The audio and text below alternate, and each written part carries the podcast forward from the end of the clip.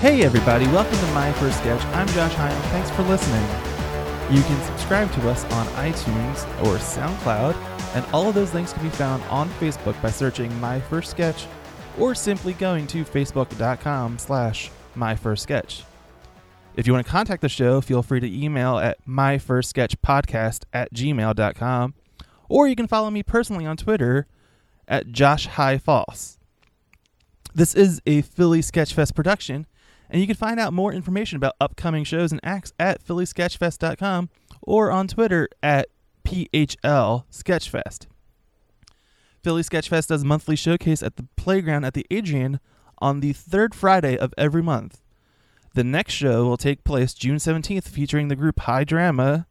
This is a mini teaser preview episode before I get into my regular schedule of showcasing other writers and their first sketches and talk to them about their experiences. So, first, I want to talk about the concept and origins of the show. I pitched this to Black Friday Comedy Marathon at the Philly Improv Theater, and it was a real skeleton of a pitch. I knew the premise of my first attempt at a comedy sketch, but I wasn't sure I actually had a copy of it anywhere. Now, thankfully, after searching through a couple boxes at my parents' house of my old high school, you know, paperwork and assignments that I still have for some reason at my parents' house, I found a real copy of this first sketch, and it was a straight ripoff of the Delicious Dish sketches from Saturday Night Live. And of course, since I'm not Molly Shannon or Anna Gasteyer, I rewrote them to be two new hosts taking over for those two characters doing that show. So on Black Friday, along with my friends Julia Hudson, who is in Barbara Bush and Swedish, and Chris McGrail, who is in Goat Rodeo and was formerly in a group with me called Judo Range, we performed my first sketch along with a sketch that Brian Kelly from Secret Pants had written in the early days of Secret Pants. And then I pitched the show again to Philly Sketch Fest, which was coming up in April. I think the pitches happened in January. I got a message from Brian Kelly, who is now one of the producers at the Sketch Fest, saying that they wanted to do the show, but they wanted the, the concept to evolve and contain an interview portion as well. So not only are we going to perform someone's first sketch, I have to learn how to interview them about it as well. So at Sketchfest in April at the Community Education Center, we perform and record a pilot for this podcast, which you've hopefully downloaded and listened to. And now I continue on as a podcast. Of course, I would like to thank my first guests of that first show uh, David Hill, Pat O'Keefe, your mom, and my friend Greta Wink. And if you haven't downloaded it, feel free to check it out. So, a, a little bit about me. Now, I grew up in Philadelphia in the Kensington neighborhood, right under the L at K&A at the Allegheny stop of the Market-Frankford line, in a real crap part of the neighborhood. Uh, I was the youngest of four, and I'm the youngest by quite a few years. So I was always the little annoying one who was always tagging along with big siblings um, which I think definitely was the start of me trying to be funny. And of course, I was a typical Ninja Turtles, Power Rangers, Hulk Hogan kind of kid. But I also grew up thinking that PG 13 movies were more kid friendly than PG movies. So I saw a ton of stuff that probably wasn't really appropriate for me to see.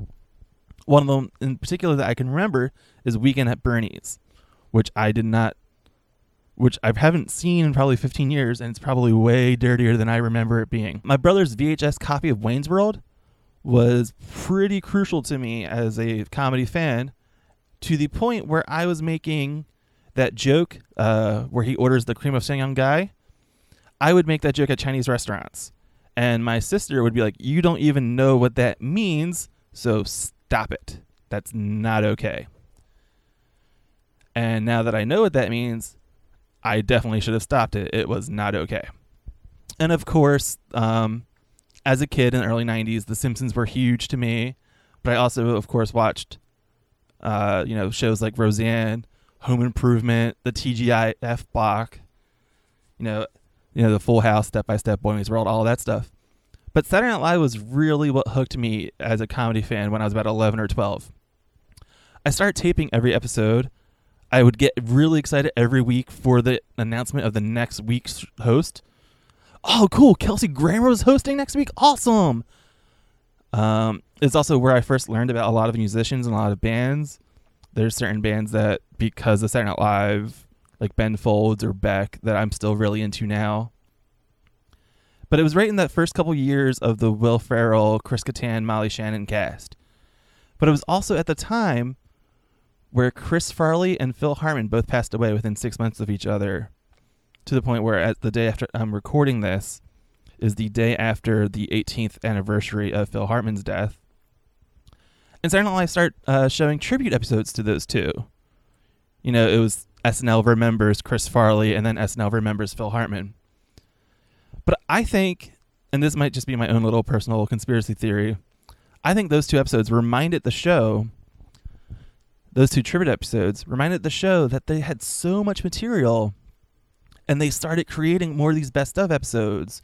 You know, best of Mike Myers, best of Steve Martin, best of Dana Carvey, and so on. And they start airing those regularly too. So I start seeing more and more of the history of the show to the point where I got bummed out when I watched the best of Mike Myers. I saw that he reused a lot of jokes from the best of Mike Myers on Saturday Night Live in Austin Powers. There are certain jokes that are in both, and that really, really boned me out. But then, of course, the 25th anniversary happened, and there was a book called Live from New York that had just come out. So I became this huge fanatic for Saturday Night Live history and Saturday Night Live in general. And as I got into my 20s and adulthood, it started becoming about Reno 911 and South Park. And through Reno 911, I learned about the state and Wet Hot American Summer and Stella. And I had known about Second City in Chicago or the Groundlings in LA and a little bit about UCB, but I didn't realize there was much of a scene in Philadelphia. And I don't remember how this happened or what tipped me off, but I discovered Secret Pants doing sketch comedy in Philadelphia.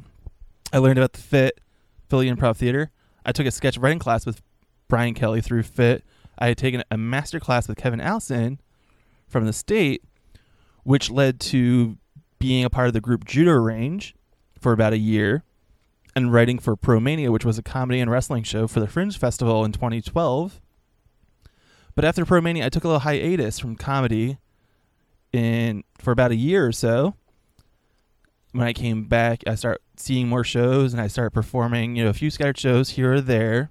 Never taking a full time group, never being a full member, a, a full performer in the city until this idea for my first sketch and doing this podcast. So that's what I'm going to be doing now. And this was just a teaser episode, a little bit about myself, a little bit about my comedy experience. I promise next time someone else will do at least half the talking. So please go and like the show on Facebook at My First Sketch. Music in this episode was by the band Nono, which you can check out at nonoband.bandcamp.com. Their newest LP, Sound and Light, was just released and available through that website. This is a Philly Sketchfest production, so please v- visit us at phillysketchfest.com. I'm Josh Hyam, and thanks for listening. I will see you next time when I believe my first episode will be talking to DC Fisher from High Drama. This is Josh Hyam. Thanks.